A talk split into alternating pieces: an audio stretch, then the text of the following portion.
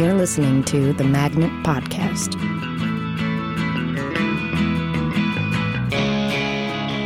Hello, and welcome. You guys are listening to the Magnet Theater Podcast. I am your host, Lewis Kornfeld. Today I am speaking with Brandon Gardner. Brandon plays at the UCB Theater on the Curfew. He also teaches the improvised play class, and he's also the curator of Your College Improv Advisor, a fantastic blog with tons of useful advice and experience for uh, improvisers, both college bound and beyond. Brandon, thanks for being here talking. Thank you for inviting me. Yeah. Um, so I want to start off by talking about uh, um, your website. Um, uh, because you have a reputation as sort of the college improv guru. How did that happen? Well, I started uh, improvising myself in college Yeah. and um, found out about uh, improv just by seeing a flyer like in a, in a dining hall and did mainly short form uh, in college. And then during college, uh, took a workshop with uh, UCB TourCo. And I think before that, I was mainly to, the only theater I really knew about was Second City. So I was sort of, it's like, well, I guess I'll go to Chicago after I graduate. And um, Where was this? This uh, the uh, Skidmore College has a National College Comedy Festival yeah. every year, so I was at that, and that was sort of informative, both because you sort of see what other college improv groups are doing in sketch groups, and at least for us, it was sort of uh, humbling, where it's like, oh, there's people doing really cool stuff, and I think we were happy with what we were doing, but we would see that and be like, oh, we should be, uh, there's more that we could be doing. Um, and then I took a workshop with uh, Brian Huskey, who was on the TourCo at the time, and loved it, and was sort of like, "Well, if that's so close and I and I like it, I might as well move to New York um, after college." Yeah. And then I joined uh, TourCo myself in 2009. And so I would go to colleges um, basically mm, two or three times a month during uh, when college was in session. And um, I started teaching around that same time and teaching a lot of workshops for uh, college groups. And I think part of why I uh, had the idea for the blog was that uh, a lot of times you would sort of run into the same problems with groups. So they would have the same things they wanted to talk about. Uh, and I sort of saw that there wasn't a lot of necessarily information for them where they were. What would be the sort of main issues that are coming up repeatedly? I mean, the most common question, which uh, I don't think there's a correct necessary answer for, but it's uh, what should I do after I graduate? Um, and usually it's should I move to Chicago, New York, or LA? Yeah. Yeah. Oh, and how do you? Because that's a very difficult question. It's a very answer. loaded, yeah, question. Um, I think being New York biased, the most common answer I sort of settled into uh, was uh, come to New York just and um, uh, if it becomes something where uh, you want to do more industry stuff, you can always go to LA if you if you want to be auditioning more or something like that. But um, uh, yeah, there wasn't really a reason uh, to tell them like go to New York versus Chicago or as opposed to Chicago. Um, I think every like I think the strengths maybe from what I hear from people from Chicago are um, it's sort of like the the mecca. It's where like sort of a lot of long form started, and um, I think a lot of people pitch it as sort of the place where you could maybe get more experience in stage time faster. Um, and I think I have a similar pitch sort of to New York, which is like it's a good place to sort of like hone your skills. Uh, LA to me seems a little bit more crowded that way. Um, so New York's a good place. It's like um, take classes, be on a team, focus on that, and sort of develop your sort of comedic voice. And then when you feel ready to um, move on from that, you can always move if you want to. Yeah. Yeah, Yeah. Chicago has that amazing glamour to it. yeah, Um, but it sort of feels to me, never having played in Chicago, Mm-hmm. Uh, it feels like New York is at a really good stage right now where there's a huge amount of opportunity for people to just get up on stages constantly. Yeah, I think so. I think the whole uh, long form scene in New York is definitely as big as it's ever been. Yeah. Um, and there's, yeah, t- I think a ton of opportunity between how many uh, um, theaters there are and indie theaters to uh, get a lot of um, playing time. Yeah. So I want to talk about uh, your class, the improvised play. Great. Uh, um, can you tell us a little bit about the idea behind it and, and what skills you're offering people with it? So Sure. it's really popular class. Uh, yeah, it's a class I really love uh, teaching. Um, I think the inspiration was partly that I came to UCB uh, very improv focused. It's like all I knew that I loved was improv. Uh, and at a certain point at UCB, I started to think, well, what um, should I be working on something else uh, as like a next step? Uh, I'd sort of gotten a lot of my UCB goals where it's like, well, I want to perform on a team and I want to do TourCo and teach. Um, and so I started taking a playwriting class. And I was taking with this woman, uh, Julie McKee, who's a playwright who teaches at HB Studios. And she, I thought, had a really great intro to playwriting um, course that would sort of take you step by step through, like, sort of exercises. Uh, like, for example, one exercise would be um, write a um, like 10 page scene where one character wants something from the other character. So you just slowly start to to figure out like what makes for a good scene or what could make for a play. And I think from that I started getting more interested in, in the idea of of an improvised play and using those same sort of concepts she was doing in class with writing and having people think that way about um, improv. Um, and I think part of what was so interesting about it was that I had, you know, only improvised at UCB, really not done anything that involved any kind of like narrative or story at all. Um, so sort of curious about trying to combine that with what I knew about improv from the training I'd had. How do they dovetail together? Well, I think the thing that I try to do with the improvised cl- play class to try to use the strengths of the the people at that point who've been taking these classes is to um, still have this quality of like game, but more focused, uh, sort of like character games, the way it might be taught in, in sort of a mono scene of trying to give your characters like a clear point of view, so uh, that stays consistent through a piece. And so I think that's like the big one.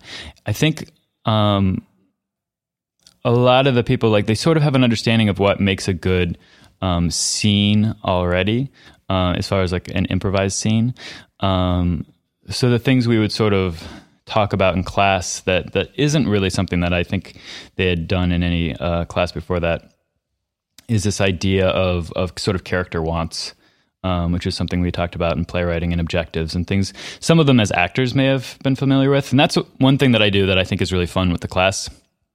Is when people apply for it, I ask uh, them to um, talk about whatever theater background they have. And I try to do a, a, an even mix of people who are have maybe done a lot of acting, and I've had a couple of people that really have like sort of impressive acting backgrounds and, and theater training, and people who have none that are like fell in love with improv um, and are trying to work on that side of it of like as an actor or performer. Um, and so I think that's very interesting, getting those like groups of people, people that are like actor actors and improviser improvisers in the same kind of room. Um, and uh, but yeah, I think like things like ob- character objectives and like what's a character want, and trying to put it, I think in the cl- in the class, um, in like very simple uh, sort of structures of like let's just have one character who we establish wants something in the, in the early part of the play, and then by the end of the play, let's make sure that they decidedly uh, get it or don't get it, so that it feels like we have a full kind of arc. Yeah, it, it's interesting to me because I got into improv um, uh, specifically because I had been in film school and was unhappy with the way that I was taught dramatic structure and was unhappy with the way that I was taught to work with actors because it, it you learn sort of a shorthand. It's probably true of most film schools. You learn a, a simple shorthand of breaking down into the super objectives and and then Right. break that in, down into more individual objectives and then your beat sheets and all that Right. kind of stuff. And uh, um, what I didn't like was, to me, it felt like a very sterile approach uh, to thinking about performance, and it didn't capture the sense of liveliness and spontaneity that I found I connected with in the movies that I really liked. Right. And it, it seemed to me that in real life, I don't know what I want. I'm driven by these sort of invisible desires that Right. my brain is putting up a kind of screen against. Right. So, you know, I don't really see it. So it seemed inauthentic to me to then have this kind of godly perspective of knowing every single moment exactly what these people want. Right. So I started improvising with the goal to be in one uh, eight week class at UCB, learn a little bit of vocabulary of, of how to be spontaneous, and then kind of go from there. And ended up getting sucked in for for the rest of my life. Yeah. But interestingly, I've come all the way and done an absolute 180, and mm-hmm. I still don't agree necessarily with the way that I was taught. Right. But for me as a performer, it's all about you just got to you know exactly what you want moment Right. by moment. Right. I think the difference for me is having learned it in a classroom setting where you're kind of analyzing versus learning it from a performance setting where you're learning to sense where it's coming from inside of you. That sometimes I still can't exactly say it in words, but I know exactly Right. what my purpose is in a scene. And that made all the difference in the world. Right. So how do you bridge that gap between between having something be just sort of intellectual for people, something they Right. can grasp but not do, and making it something that gives like a, a dramatic core to their action. One thing I kind of forgot to say is that in college, uh, I ended up being a theater major, Yeah. mainly because uh, I had already fallen in love with improv. Yeah. And I even thought I was like, well, should I just drop out of college now and go to Second City or somewhere to study? Uh, and I sort of was like, well, no, I should. I'm two years in. I, I'll try to finish a degree. And then what felt like the closest to studying improv was being a, a acting major.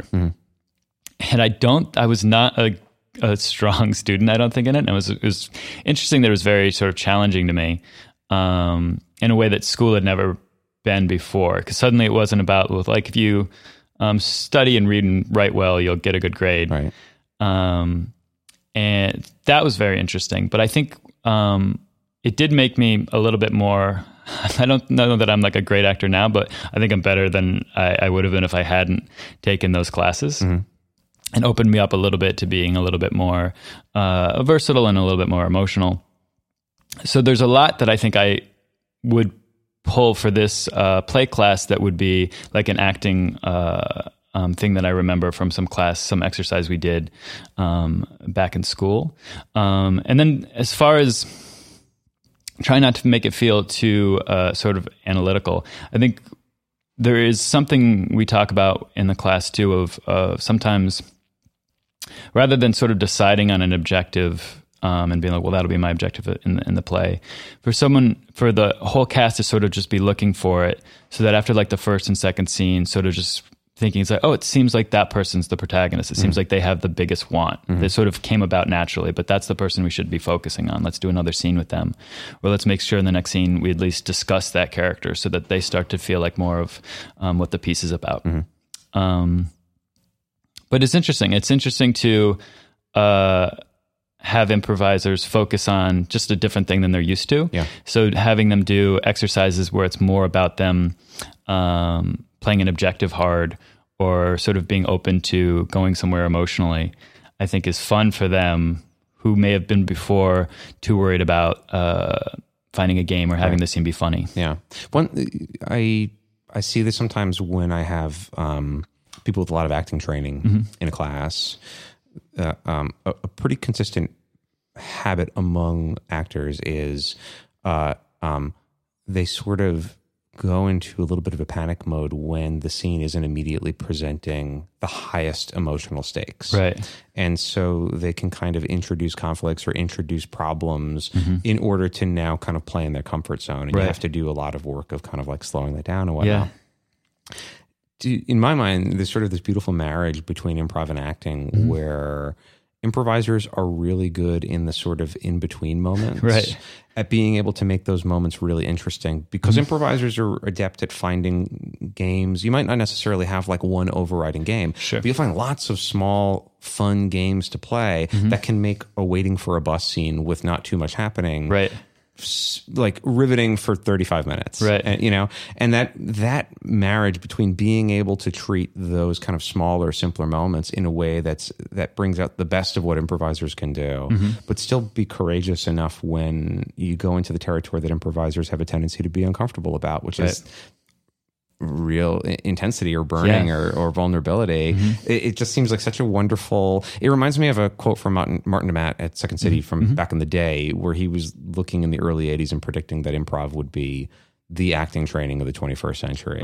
And I I think that it is sort of approaching that place That's interesting. because you know like that marriage to me seems like that's what creates really riveting dynamic Mm-hmm. performances and some performances the game is a little bit more at the surface and we can kind of enjoy the way it's being played on that level Mm-hmm. and in some the game is a little bit more kind of invisible and kind of peeks its head out periodically and there's a little bit more of a mystery to what's holding our attention to keeping Right. this thing so compelling to watch you know Yeah, I think that's. I think I definitely, especially in um, teaching lower level classes where actors are just starting to improvise, notice the same thing where um, out of a yeah uncomfortability will manufacture a conflict so that they have a strong choice that they can make, or that's what they interpret as a strong choice. And the and the opposite, especially with advanced students, sometimes that are very good, but a lot of what's fun in the um, improvised play class for me he's just pushing those people that are maybe not necessarily actors to really commit to some heightened emotional state just to sort of stretch them so that they feel like they can go there later. Yeah. um, i think is really interesting because i think it is like and i think i have it as an improviser too. There's you become more comfortable in that middle that middle zone of Yeah. like waiting for the bus scenes. Yeah um, and less um, necessarily like suddenly willing to jump to a big emotional place Yeah. and not have it feel forced and, and be willing to have it come organically. Uh, there's a exercise that I heard from uh, an acting friend um, that she described as I forget uh, where she trained or she got it, but um, basically you put two actors on either side of a room and you tell them there's a precipice between them um, and they can't get to the other person who they love. And so all they can do is sort of try to tell them how much that they they love the other person. And the idea in the exercise is that uh, every time you're uh, you respond to your your partner um, you have to it, somehow top it. You have to be more in love than they are. Um, and it, so it starts off with just someone saying, I love you. The other person saying, I love you. And every time you have to keep reminding it has to be bigger than the last time.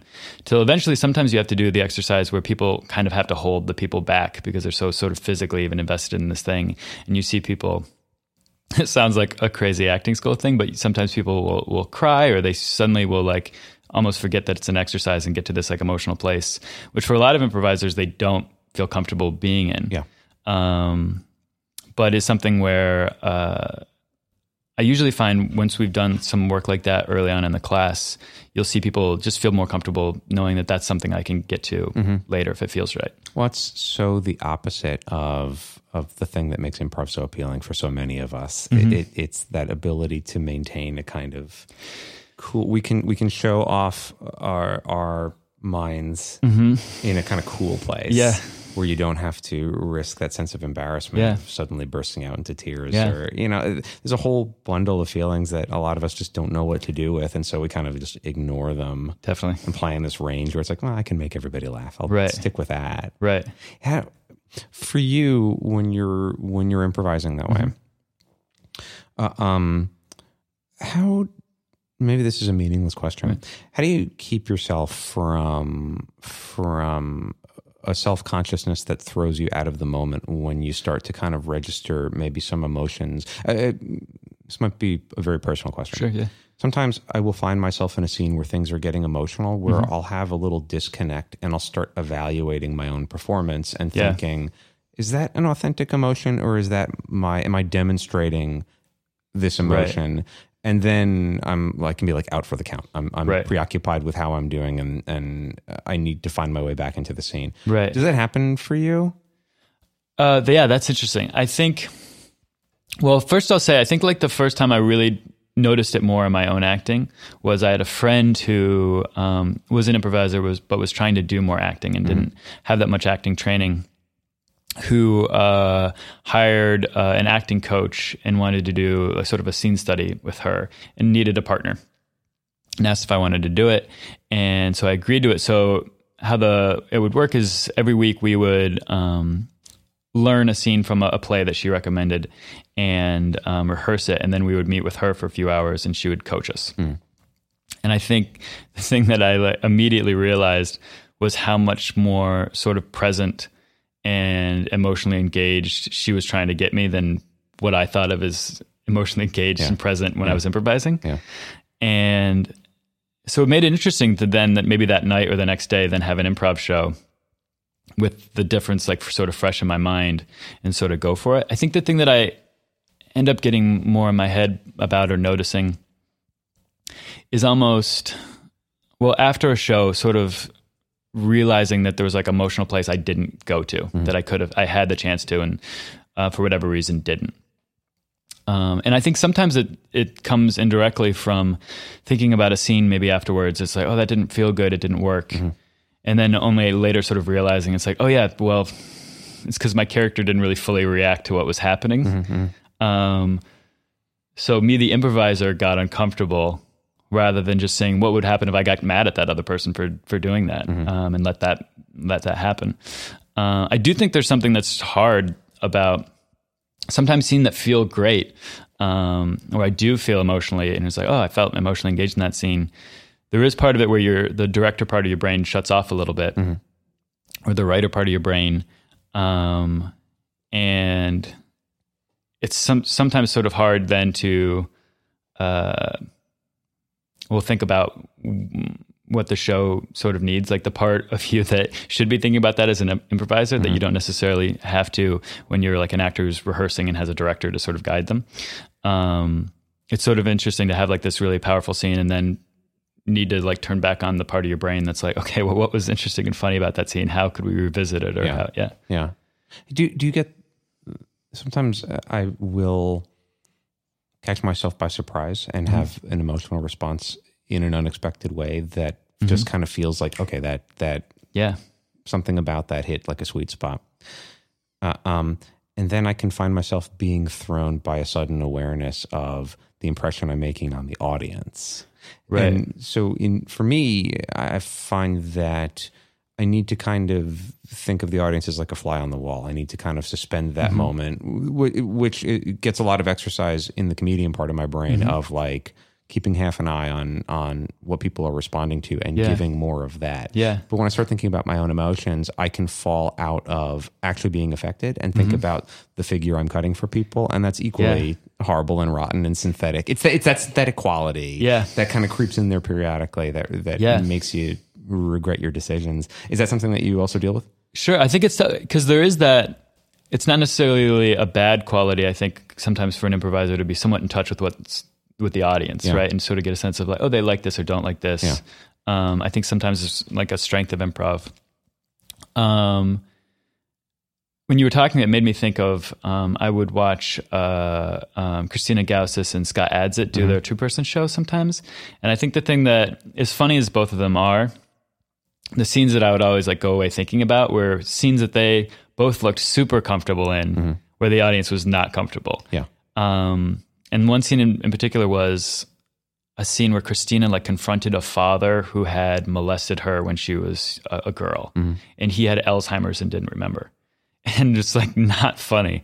Um, but was probably my favorite scene of that night, and I was so impressed by both of them because you could feel in the audience, and it may have even been audible that they were um, uncomfortable in that scene. Mm-hmm. But I don't think either of them worried about it.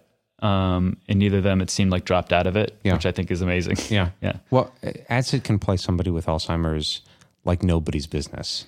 It, it, yeah. Adsit can play a mentally handicapped person and break your heart. Yeah. And and not pull any synthetic strings. There's nothing mm-hmm. artificial about it. There's no asking for he's not playing it for an Academy Award nomination. Yeah. But he's not making fun of that person either. In and when you see it, it's sort of like it's like oh my god i'm so dishonest with most of the comedy yeah. that i do yeah. because i could never even begin to imagine approaching that yeah it's great uh, i took a, a Gausas class once where she would uh, handwrite uh, a challenge mm-hmm. for everyone to play in that scene something about your character and i remember she had me once do a scene where i was recovering from a stroke mm-hmm. um, and feeling that be really interesting and trying to do that like I've since then sort of used it in the improvised play class or, or, or scene study classes where I will have everyone pick uh, a disability that they're going to play in that scene. Mm. And I think the thing that always happens, which is kind of great about it, is um, because no one wants to be an asshole. Uh, they all want to kind of honor that thing and have that feel like a full person and not like we're making fun of something. It reminds them in what we should kind of have always when we're improvising of like playing a full human being. Um, so I think we'd often get really great scenes where someone would play someone who had Alzheimer's or someone who was blind or something. And with them really trying to play to the top of their integrity and honor that thing led to like sort of better scenes, sort of in general. Yeah. I, I love that you chose the phrase top of your integrity there too. Oh, yeah. Yeah, I do. I it because that to me captures it so nicely. Sometimes sometimes playing to the top of your intelligence can be a misleading Yeah, I think people get confused by that. Yeah. but the idea of just being the best version of this person that you can be Right. uh, and not needing to to show off the very top of your wit the entire time Yeah, I think that's a like um I use the terms almost interchangeably, but I think when I say top of your intelligence, um, especially if I think I'm saying it maybe to people who hadn't heard it before, I try to go into how I've heard Ian Roberts describe it, mm-hmm. which is it really should be play to the top of your sort of social intelligence mm-hmm. of you have lived in the world long enough that you know how people act and behave and react to things. So it doesn't mean playing top of your intelligence doesn't mean your character's bright or super witty mm-hmm. or can reference sophisticated things. It just means that you've you know how people behave, so don't behave in a way that people don't. yeah Yeah. yeah It- yeah i want to talk for a second about story mm-hmm. um because i find when i'm watching shows like regardless of the structure mm-hmm. it's a Harold or or a montage or whatever. Mm-hmm. The ones that I sort of walk away from feeling like I got my money's worth, and also feeling like I find myself thinking about the characters that I saw. Uh, they have a story was told, whether it's like a really far out fantastic story or whether it's like a really simple grounded story. It feels like from beginning to end, um, it moved somewhere. Sometimes it moves to Mars, and sometimes it moves. You move your seat half an inch closer to me, and that's the blackout. Right. But it feels like it went somewhere. Sure, yeah. But story is one of those words that, depending on who you talk to, it's one of those like controversial words, Yeah. Uh-huh. like game that like you could start a fight Yeah. and like wars can develop around Mm-hmm. what you mean by story. But I'm curious, teaching plays to people, Mm-hmm. what your perspective is on story. Yeah, I think there was a time, I think especially um, when I was doing uh, Harold Night for a while and I did Maude Night at UCB for a few years where I was very focused on sketches.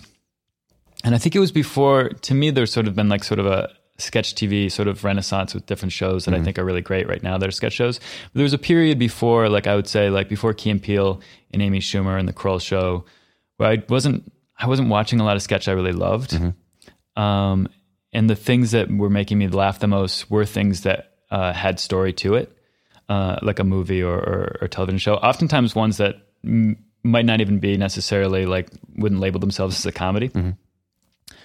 So I think I was around that same point where I started taking playwright classes, playwriting classes. But I think there was something interesting at that point where there's something that I'm laughing harder at these these um, scenes that have story, and I think what I came away with was that part of it was that I just felt that much more engaged with those characters. So something that could be very subtle would be very funny to me because I believed them and um, sort of invested in them in a way that I didn't find myself being in a lot of like two or three minute sketches. Um, so I think one thing that we really try to do in the in the improvised play class, um, without like, because I think it is hard, like on your feet, to be like, well, let's create the story. Right. Um, but I think we do talk about this idea of we've improvised and we have this habit of um, wanting the audience to laugh at us, which is like not a bad thing. But and this is something I usually say before the shows. It's like just remember, it's like it's okay tonight to have a scene where um, the laughs come every ten minutes instead of every minute or thirty seconds, um, and that the audience let this be a show that's different and let them enjoy that it's different and um, have them sort of be invested in the characters by sort of being truthful and committing. Um, so then, as far as like story, we really don't go that much further than that idea of like really simply which character in the beginning of the play seems to have the greatest want, and how do we make sure that at the end they either get it or they don't.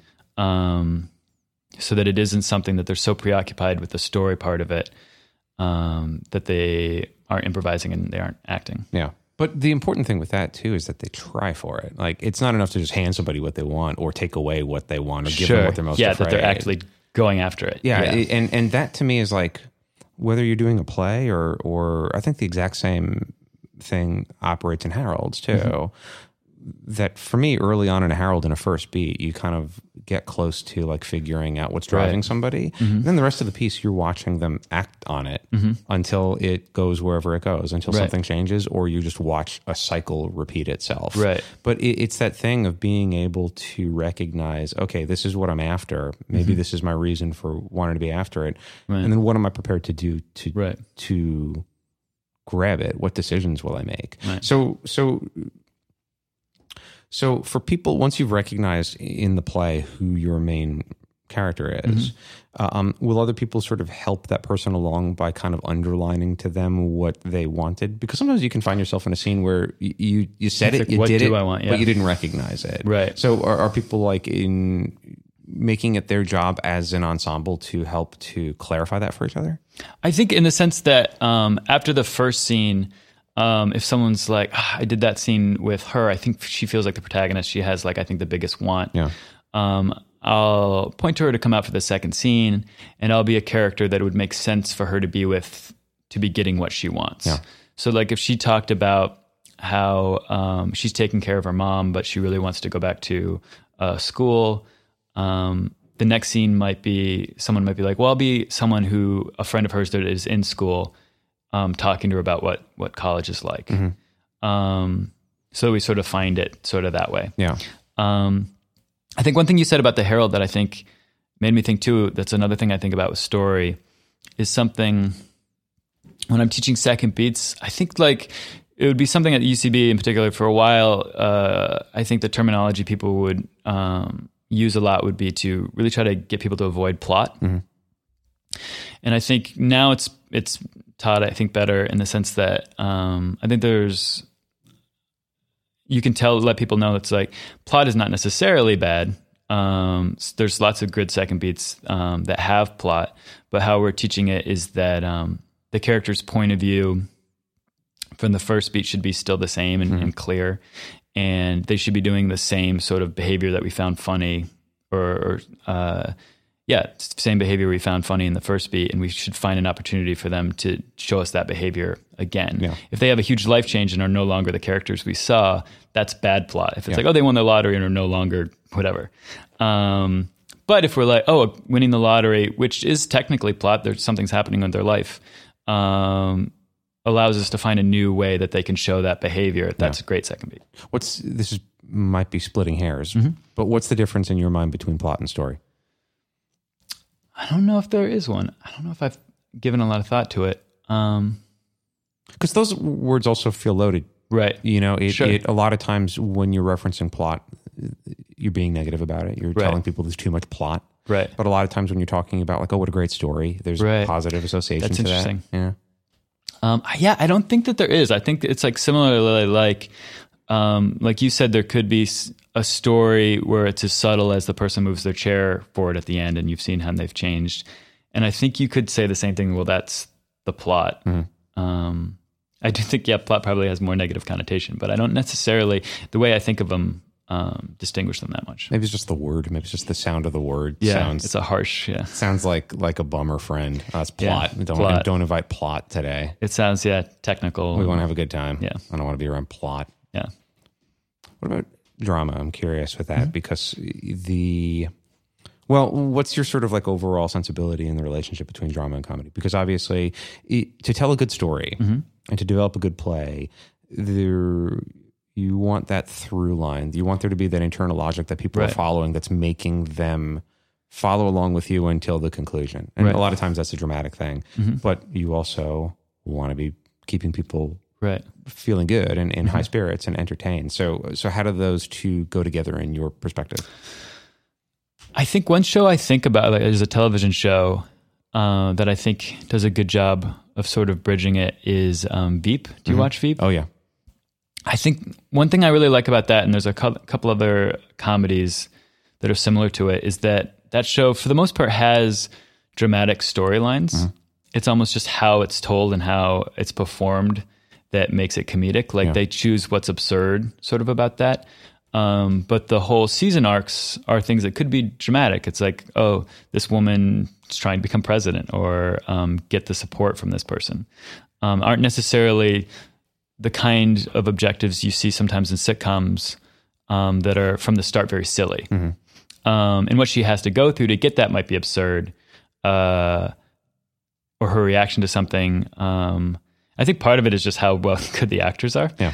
Um, uh, allows it to like for us to have absurd situations played in a way, and I guess this is what I think all comedy should be, but played in that way where it doesn't seem like the actors are thinking of it as comedy. There's some people who can, as the, I don't know the right words to express this. It's like as the story is kind of playing through their sensibility as a performer, they just have this lovely ability to kind of put enough of a twist on it that you're, if you're not laughing, you're feeling Right. your comedy brain has been turned on. Right. And sometimes you can't exactly say what they're doing that's making that happen. It's there's just like a, a personality, there's a lightness of touch Yeah. to it. It like I'm thinking of high maintenance on on Vimeo. Mm-hmm.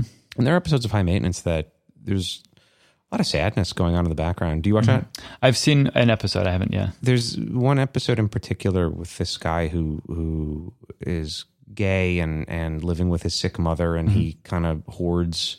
He buys things online and then just mm-hmm. like hoards them, and and and his life seems very lonesome and very sad. And the whole episode sort of plays out. And so so getting this pot dealer to come to his apartment is sort of like just like his little tiny like friend, and like Right. he like uh, uh, uh, stretches out their exchange for like as long as he can, Right. you know, and it's- very very sad. But the main guy in the show keeps it light enough that you don't feel heavy and depressed afterwards. Right. Even in that sadness, it, it's like Right. that sadness got filtered through the comedy part of your brain. Right. It- do you know what I mean by that? Yeah, that's interesting. uh, I'm always fascinated by those things where it's like this isn't funny exactly. I can't break Right. down the mechanics of why this is funny the way you know, but but it's still living in the same part Yeah. of me. Yeah, it's interesting because there's shows like uh, The Sopranos too. Yeah. Oh that yeah. I would find so funny. yeah. and uh, um, but yeah, when you think about it, maybe uh, in the abstract, it's like, oh, it's it's not a funny show. It's Yeah. this like very ruthless show, and there's so much violence. Um, but there'd be r- moments that I would f- laugh much more in than watching like a traditional uh, sitcom. Yeah. Uh, I felt that way when I saw No Country for Old Men the first time. I thought that was hilarious. Yeah.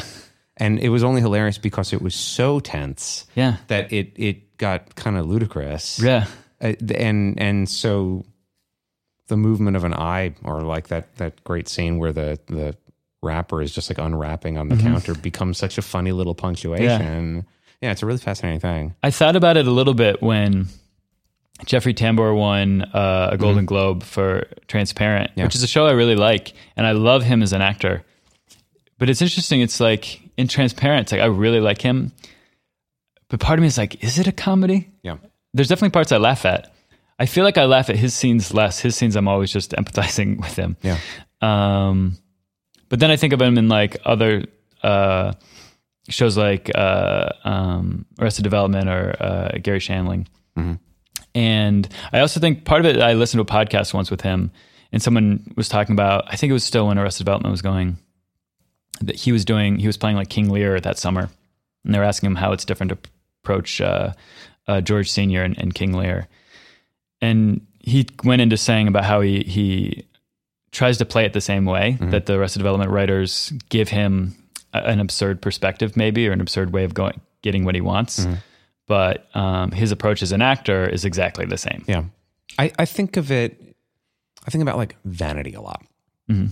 That if you can sort of like uh, isolate a person's vanity, where their pride is coming from, you, Yeah. you've found the sweet spot. That's definitely what uh, they do in Veep. Yeah. like Julia Dreyfus. That's perfect. Yeah. Oh yeah, yeah, and and it's amazing once you start looking for it, you find it everywhere you go, and it's almost like the main difference. I could be completely wrong about this, but in serious, heavy uh, uh, drama. You know, it tends to lead to bad outcomes for people. It, Right. it- you know, uh, uh, King Lear's vanity is going to lead to Right. tragedy for everybody. Right. in Arrested Development, the worse George Bluth is, the more you love him. Right. It- you like people for for Right. exactly the thing that in real life you would probably want to avoid Right. about them. So it's almost like that little tiny tonal shift that kind of gives you permission to enjoy kind of like a rotten side to somebody. Right. And it just like it alters your experience of the entire thing. Right. That's interesting. It made as soon as you started talking about it, it made me think of uh, Breaking Bad too. Yeah. And sort of how much of that is like finding that character's vanity. Yeah. Yeah. Yeah. It it I, I play around with that in classes a lot recently. The last like six That's months, that's yeah. been I've been trying to figure out exercises to like help bring that to the surface or help Mm-hmm. you get a sense of like, okay, where's my pride in this, Right. And how do I just filter things through this pride? That's interesting. That makes me think I had a Moliere class, uh, acting class in college. And I it suddenly flashed back us talking more about characters' vanity in that class to find like the comedy in, Yeah. in someone. Yeah. One one thing I find surprisingly useful. I stole this from Jill Bernard. Uh-huh. Is um, you do scenes where it's a two person scene, but one person gets all the dialogue, and the other Mm-hmm. person just doesn't say a word. And and and you have to actively encourage them not to like make frowny faces, Right. Or like do shitty object work, Right. or just like you just your job is to just pay attention to this other person, Right. And let them speak, Right. and give them permission to do it where you don't have to fill it with dialogue. It's not a monologue. Right. You can speak when you feel like it and don't speak when you feel like it, but you're not making a problem with this other person not speaking to you. Mm-hmm. And it's actually amazing how often those scenes will begin to veer once people kind of like relax into Mm-hmm. it. They'll start bragging about certain things, and then you Ah, begin to sort of find of like, oh, there's like the there's the artificial layer of what you're trying to show, but then you get down to this kind of bedrock of like, oh, you Right. just found the way this character thinks about themselves. Right. You just gave yourself an entire show. Right. It's really interesting. That is interesting. I think it, it reminded me also of one of the things that I think we talk about as a class in the playwriting class or the improvised play class is um, one, I try to encourage them to see as many plays as they can while the class is happening so we can talk about them. And then come back with sort of what are things you're seeing in plays that you never see in improv and how can we try to steal them sort of uh, and one of the things that we talk about a lot is oftentimes in improv we don't let a character have a monologue or talk for an extended period because we either feel like that's putting too much pressure on them or it's selfish uh, or people are going to think i don't know what i'm talking about if i don't interject um, soon. And so one of the things we try to do in that in that class is um, at first structure it so we know it's going to happen, but then just find more opportunities for if a character wants to talk for what would be like half a page of dialogue or something, being comfortable with letting that happen and what we get out of that. Yeah. And then the flip side of it, which is like that character not talking, that exercise of the other thing that we see, we talk about seeing a lot more in plays than we necessarily see in improv or most improv is um, being comfortable not talking and being comfortable with silences and what that says. Yeah. It, it- well, here's an interesting thing that happens too. Mm-hmm. I, I I'll run that exercise for different reasons, Uh-huh. But sometimes I'll teach Harold with that exercise, Mm-hmm. and uh, for the second beat, we'll flip it, and the silent person Oh, speaks. interesting. Yeah. And what's fascinating is invariably that person knows exactly what to say. They know exactly what to respond to, and and it's coming out of like a fully formed point of view. Oh. That if you buck the um, the tension that you feel early on in a scene, where you Mm-hmm. feel like I have to be responding to this right now, and sort of sit on it, Mm-hmm. it you like your listening actually kicks in, Right. And it like touches down on on sort of like, oh, that's a more authentic response for me. So Right. by the time you get to a third beat where people are able to both speak together, Right. they both know exactly where they're coming from and know how to respond to one another. Right.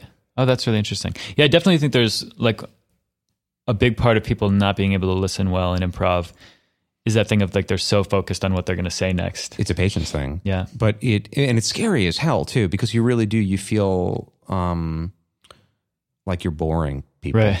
Or like you're either you're boring them or you feel like you're letting them down Mm-hmm. or like they're starting to judge of like this guy just doesn't he can't keep up. Right. He's not fast enough. Right. but it, it having that patience with yourself and having that patience with your partner and just Mm-hmm. like letting them express their idea and letting them get down to it and Mm-hmm. having a few moments where you're not hitting it back to them immediately like a lot of times it, it just like triggers really great listening because you're giving yourself time to let it become real there's a Right. great exercise at um that i stole from uh um the barrow group Uh-huh.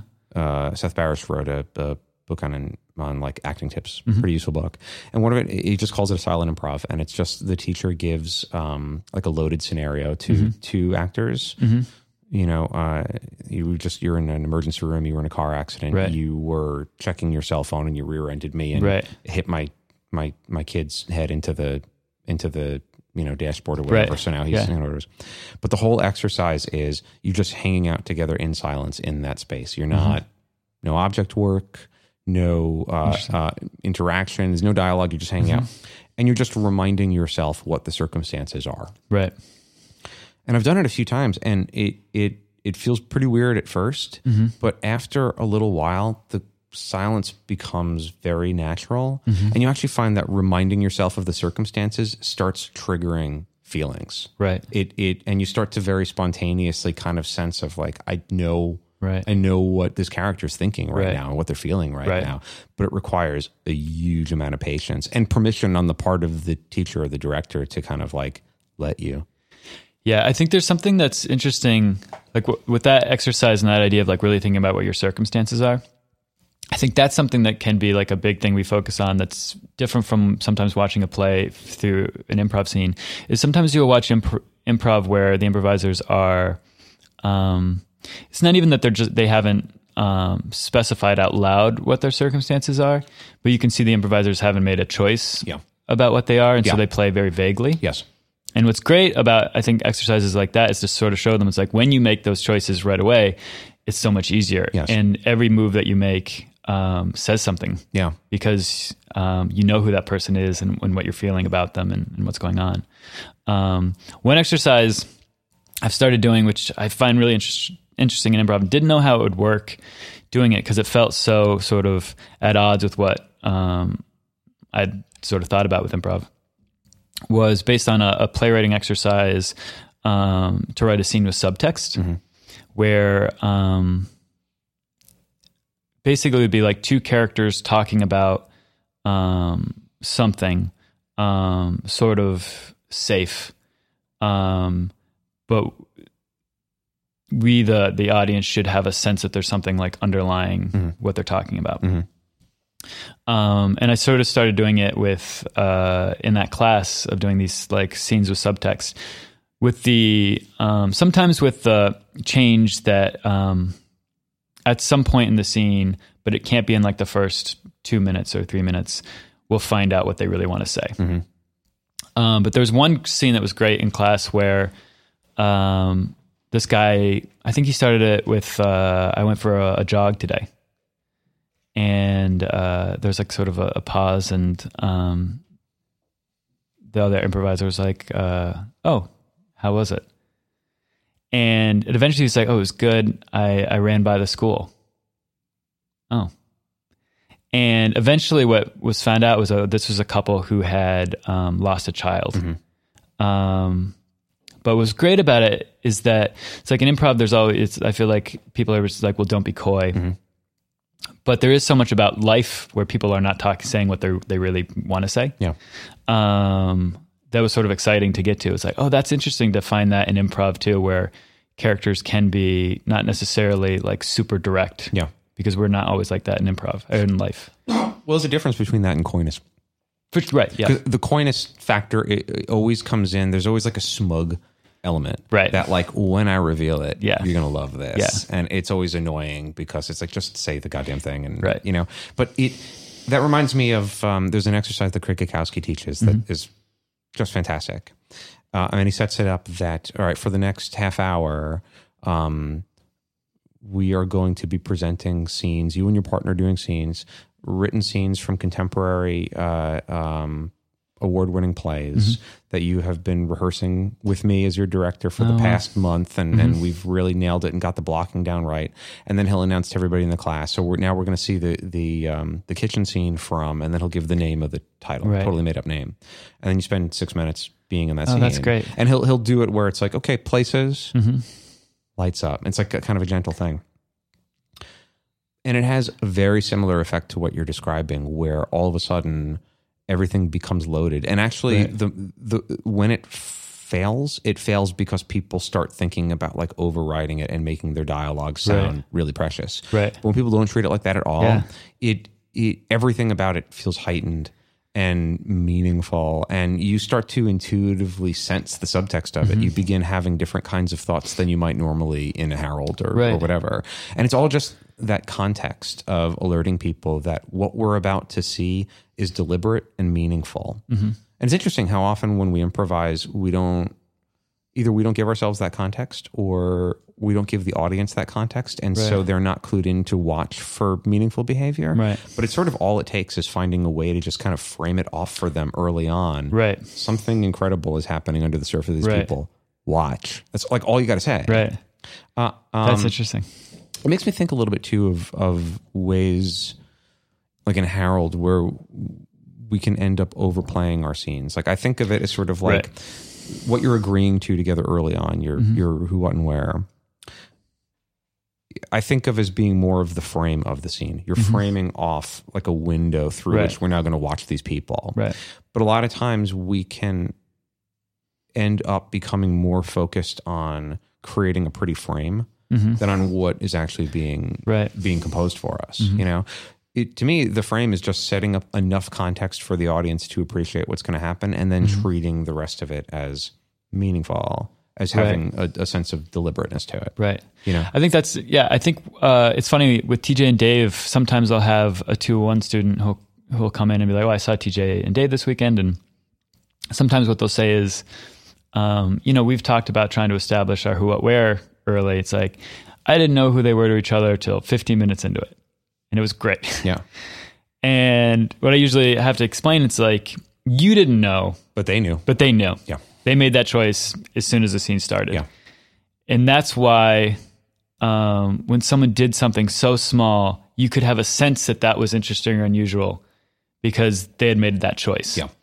Um, I remember watching uh, a Harold night. Sometimes it'd be a Harold night. It would usually be around auditions or something when teams were getting mixed up, where they would um, have people that were on weekend teams uh, do Harolds, people who hadn't been doing them for a while. And I think uh, the thing sometimes that was interesting was they hadn't been doing them so long, they'd lost a little bit of what sometimes I think uh, can hurt. Uh, a Harold team like team or performer of being so uh, nervous about finding a game um, so that you would watch a scene i remember watching scenes that's like i can't remember. It was like i remember like zach woods doing a scene and neil casey doing a scene which didn't seem like even though the it was edited around the same time most Harolds are like maybe it was like a three minute scene or something like that it felt longer. And it felt like both of them were just relaxed. But at the end it's like oh yeah i know what the game is. I know what's funny and interesting about that scene. But no one was like rushing to make the who what where like super ex- explicit. They both you could tell made choices. Yeah. um and it was sort of a reminder like oh yeah we we can always do that Yeah. right? We don't have to be so worried about it. Yeah. Well, it it Pasquesi said something in a workshop one time that it, I have always have always thought was so awesome, uh, and a lot of other teachers have disagreed with it, and they're wrong, and he's right. okay. He said, uh, um, "Leave it ambiguous if you can afford to," and it's like that's so fabulous, Right. And and the difference between ambiguous and vague is exactly what you're saying. That in, Right. when it's ambiguous, you know exactly what you're thinking, you know Right. exactly what the choice is. You're just not saying it right but everybody can sense the contours of that choice under the surface of Yeah. what they're watching. And so as it reveals itself slowly over time, there's just as much a pleasure in the playing of the game Mm-hmm. as there is in the revelation of like what's been in front of us this entire time, but you're only getting little tiny small Right. peeks of it. right And I think that that's something that very naturally comes to seasoned performers, Mm-hmm. even if they're not consciously thinking of it. That when you see a Neil Casey or Zach Woods doing a Harold, these guys are just so easy with the choices that they make. It's no big deal, and they don't have to over communicate it. Yeah. What you see with a lot of nervous people is over communication of those choices. Mm-hmm. They say it, they're direct with it. Great, it's what you want. Right. And then they keep on yeah they're they're yes anding the wrong thing. You're yes anding the frame. Right. You know, like uh, they keep on like giving you more details that are unnecessary, and they don't give themselves the time to mean what they say. Yeah. You know. I think yeah, I think it's that thing. Sometimes you'll see scenes where, like, the parent is calls the the other improviser's son or something to make that clear. Yeah. it's like, well, we knew you were father and son before that but by the way you were treating Yeah. him. Um, and then the flip side of it, and it's another thing we try to like I think work on in like scene studies or in the uh, play class, is sometimes people sort of ignoring that where let's say we don't haven't specified a relationship for five minutes into the scene, and then suddenly someone says something and labels them something that does not fit what the tone was, and sort of getting them to be like, did it feel like that? Did it feel like he was your boss? Because you weren't acting like he was your boss. Um, and then usually, it, usually it's something where it's like uh, they're either too worried about what was happening to to notice it, or they did notice it and thought it would be funny Yeah. to say something that didn't fit what they'd already established. Yeah. yeah, Yeah, it it I think of it as like respecting the atmosphere. I don't know what annoys me more when I'm when I'm like coaching somebody if they missed it completely because they're too nervous about themselves, Right. Or if they picked up on it and decided to go for what they thought was a funny contrast. Yeah. Funny contrast annoys me every single goddamn time I see Yeah. it because it it it's just like that cute element of like, oh, you took me out of this. I was in it with you, and you took me out of it Right. because you had to show off. So I guess I answered my own question. Yeah, That's what that's annoys me one. more. That's the I one. think the second one annoys me more too, partly because it's also a thing. It's like, well, you're making your partner now seem crazy. Right. God damn Yeah. it. Oh, it's the worst. Yeah. It's the worst. It It's interesting because like I want to go back to to college improv. Mm-hmm. Because in college improv, you're dealing with people who, for the most part, are not terribly seasoned or Right. at the beginning of their journey. And so there's more of the nerves and there's more of a sense of like, okay, we need the context of the scene. We need the who, what, and where. Right. We need the agreement really desperately. Uh, It's Yeah. like your life fest. So with newer people or with nervous people, there can be a tendency to like hold on super tightly, Right. and not have that relaxed quality that that Julie Louis-Dreyfus, for Right. example, has that lets something be funny, even though it's not funny. It's just the way that you approach it. Mm-hmm. Right. So, so how do you work with college improvisers? What do you see them doing to kind of help them get over that? What, okay, let me rephrase that. What are the essential things that people need to do, need to hit in scenes in order to make choices that will be powerful and serve them and give them the best possible opportunity to let it grow into something Right. with legs? I think two things you can do with uh, beginning improvisers, college improviser, improvisers or otherwise. I think one, and sometimes if I do workshops with like high school students, I do it too, is kind of what you talked about is like sometimes just giving them the circumstance and then let them play with it takes away a lot of what is hard sort of early and lets them just live in it immediately. So rather than just give them a suggestion and say, go, say something like, uh, you're, you two are kids that were caught doing something in school. You're waiting outside the principal's office. Um, that they sort of because there's a little bit less of the panic of like, what are we going to create? Um, they don't start with like a, with a really absurd premise and sort of can just go into it. And I think sometimes it's doing exercises like Park Bench of Truth or something where you sort of explicitly tell them, don't worry about this being funny. Um, and exercises sometimes where you're like, you are playing you yourself. You are not playing a character. You, it's you. So if you say something that sounds weird to me, I might ask you, would you really say that? And if you did, that's okay. Um, but to try to get them to a place where um, I guess they buy into a circumstances and what it means to treat that real, and sort of remind themselves um, by having them think of their sort of how they play themselves and what's to the top of their own integrity. Yeah. Well, now when we go into characters that shouldn't feel like a big change. Yeah. I think the big thing that's really interesting to me about college improv teams that I think is even different from other beginning improv, uh, like if you're teaching like an early class or something, is that you go in and they already have a dynamic of like who's good and who's not, Yeah. who's the leader, who knows what they're talking about, who doesn't, Yeah. uh, especially because like it, you're going in where um, the difference between someone who knows what they're talking about and doesn't could be that they read a book Yeah. or that they took a one workshop once, um, or that they're a senior and you're a freshman. So I think um, the thing that makes it really different is dealing with those sort of egos Mm-hmm. and those sort of like statuses that you can sense immediately by like um, who tells you what the group does and Right. what their thing is. Right. And yeah. um, and I think one of the things that's more fun about working with them is sort of finding those people that maybe right now are the freshmen and don't have a much of a voice or not entrusted with a lot. And to sort of point out oftentimes like the really great things that they're doing that are sort of small and subtle and without trying to insult them or, or anything, sort of point out where the people that are like the sort of the big dogs can work. Yeah.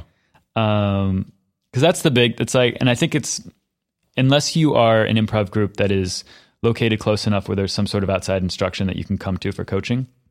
I think the big challenge is, well, how do we do this without giving each other notes? Um, I think that's the hard thing. Yeah.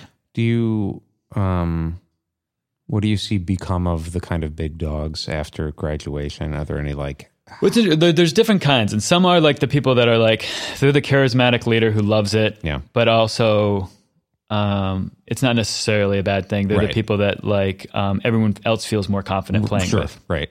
Then there's the uh and then there's the people that are like i think the people that are usually on the bad side uh, negative side of it are the people who run into a lot of trouble suddenly being a small fish somewhere else and suddenly not being able to dictate what is right and wrong yeah. um, and are oftentimes the people who don't make that next step um, that are maybe more likely to try to find a scene that they can start on top of right away. Um, but like when I, I teach a lot of 201 classes at, at UCB, and it's interesting when people come in with some sort of improv experience from college that they have. Uh, usually, it's like the same kind of uh, bag of what's good and bad. Um, what's good is usually that they have a little bit of confidence, a little bit of um, um, sense of performing. Can usually have a, a, a basic sense of like sort of yes anding and building the scene, um, but then also have this thing of um, because they've been doing shows, a lot of bad habits of what they do to get laughs really quickly. Um, and oftentimes it's like playing characters that are very broad. Um, and oftentimes it's, it's scenes where you can see that they don't trust their partner. Um, and are trying to steer it because they they're the ones that have been improvising for however long. Yeah. Um, so yeah, and it's like so sometimes it's like those people are very difficult, um, and sometimes pe- they they come in humble and are the like stand out in the class that makes everything easier. Yeah. I I watched the um college improv tournament semifinals the last Oh, three great, years. yeah. And uh, there was one group. I thought this was so delightful. Uh-huh. I think they were from Princeton, but I don't remember. But they were a fantastic group, like Mm-hmm. great chemistry and really smart and but relaxed and and treated each other well. It wasn't immediately clear who was like Mm-hmm. Yeah. the big dog. There was one uh, girl in the group who the first year didn't say a word in the entire show, and she just looked a little bit like shell shocked. Mm-hmm. Right. And they kind of like played around her a little bit. Mm-hmm. Right. They weren't disrespectful, but like Right. you know they played around her. And then the second year I saw them, and same thing. She was still in the group. Maybe she said a sentence in the Mm-hmm. Right. entire show. Third year I saw them, she continued to not say anything, but she had gotten so good. Oh wow, Uh, it, she was still like totally silent for the show. Right. But this year she was relaxed right? and you could see what she was thinking while the scenes were going on and it it what i thought was not only how wonderful for her to actually have found her voice Mm-hmm. Yeah. without having to like go beyond what she already Right. started with Right. It- but how wonderful for them what an amazing group to give each other that gift of that warmth of just like Right. not shitting on you for doing it differently or wrong or whatever, Yeah. uh, but just like playing with you regardless. And it was like you saw it over three years. It just kind of like something thawed, and even though it was exactly Right. what you see on stage the entire time, Right. it was it suddenly felt so authentic, and and That's awesome. You bought it, and they treated her that way too. They Right. were responding to her. Something. It was just just fantastic. That's great. you know, like you see stuff like that, and it's like oh, like not to get too like improv nerdy or gushy Mm-hmm. Right. about it, but it it when you stop being jerks about it and, and stop being like the right and wrong of it, and Right. and start just kind of like really working to make it like a good experience Right. for everybody in the group, it, it's amazing the things that can happen. Yeah. There is, I think, like um, a great thing sometimes about some college groups when you meet them is there's there is something that you because it is like the first time they're improvising for the most part, and it's often like a very close knit group where it's Yeah. like that is their college social group. Yeah. That's like their whole lives. Um, that you do see something like more than necessarily even like older teams where um, they have found yet really an interesting sort of uh, voice as a team and as how they play sort of individually in that team. um, that doesn't seem like anyone is pointing at them as like, well, we should all play this way. Right. Yeah. Um, which is great. Yeah. Yeah. Cause I love in that story that it wasn't that she became confident and was suddenly this loud person who initiated every scene. exactly it's the that she same found, as she always was. yeah, It was that's just great. it was just like she found the right frame for it, and I was like, "Yep, that's it." That's me. Yeah. yeah, it- really awesome. Um, uh, it's interesting too because like you're also at that stage of your life. You're not yet at like, okay, I'm getting older and I have to be making like Right. concentrated career choices or whatever, and you're not Yeah. like having that wrestle going Yeah. on. You're still at that phase of your life where it's like, oh, the work that you're doing as a group together right now is like. The work stands for itself, and Yeah. that's what it is, and and and kind of one for all, and you know, Yeah, I think that's. I think like the combination of some of like most of the time with college teams, they have free space, Mm-hmm. so they can rehearse as much as they want. They don't have to be worried about it. They have yeah less things going on where they're worried about their individual careers or stuff. They have. I think one thing that's awesome about them sometimes too is that not necessarily everyone on that group wants to do be really serious about improv after college. Yeah. Right. Someone's going to be a professor. Someone's going to be a doctor or Yeah. whatever. Um, so you sometimes get, I think, a more interesting blend of voices than sometimes you you get with only people that are like improv is my thing for life. right? Um, yeah, and I think it's like for me, it's like by far doing improv in college was the most important thing I did. Um, and I think the thing that has has a, much more, taught me more um, and affected me more, like going past college, than any of my classes or anything else. It was like col- learning to sort of collaborate in that group and teamwork, both as far as like the actual performing, but just also just teamwork as far as like we need to share a show and putting it together and advertising for it because we're the only people who are going to do it. Yeah. Um, I think taught me more. Brandon Gardner, thanks for talking. Thank you for having me. This was a pleasure. It was Yeah, it was really great. Uh, uh, please uh, find out more about Brandon's thoughts on stuff by checking out Your College Improv Advisor. And you see Brandon improvise with the curfew at UCB and also with Improv Nerds at the Beast, UCB East. Uh, um, anything else uh, that uh, people can search for you online, sir? Uh, no, those are the big ones. Okay, Yep. cool. Awesome. Thanks again for talking, and thank you guys for listening. This has been the Magnet Theater Podcast. Uh, big thank you to Grant Goldberg, our engineer, Evan Barden, our producer. Um, please check us out online to find out more about who we are and what we do. Magnettheater.com is the name of that website to find out all that information. If you enjoyed the podcast, please give us a rating, a positive rating, a multi starred rating, and maybe some kind words on iTunes. If you didn't enjoy the podcast, keep it to yourself. it's okay. No worries there. Uh, I've been Louis Kornfeld. Thanks again for listening. Once again, Brandon Gardner. Thank you very much. Thank you. So long, everyone. Bye. Bye. Bye. You've been listening to the Magnet Podcast.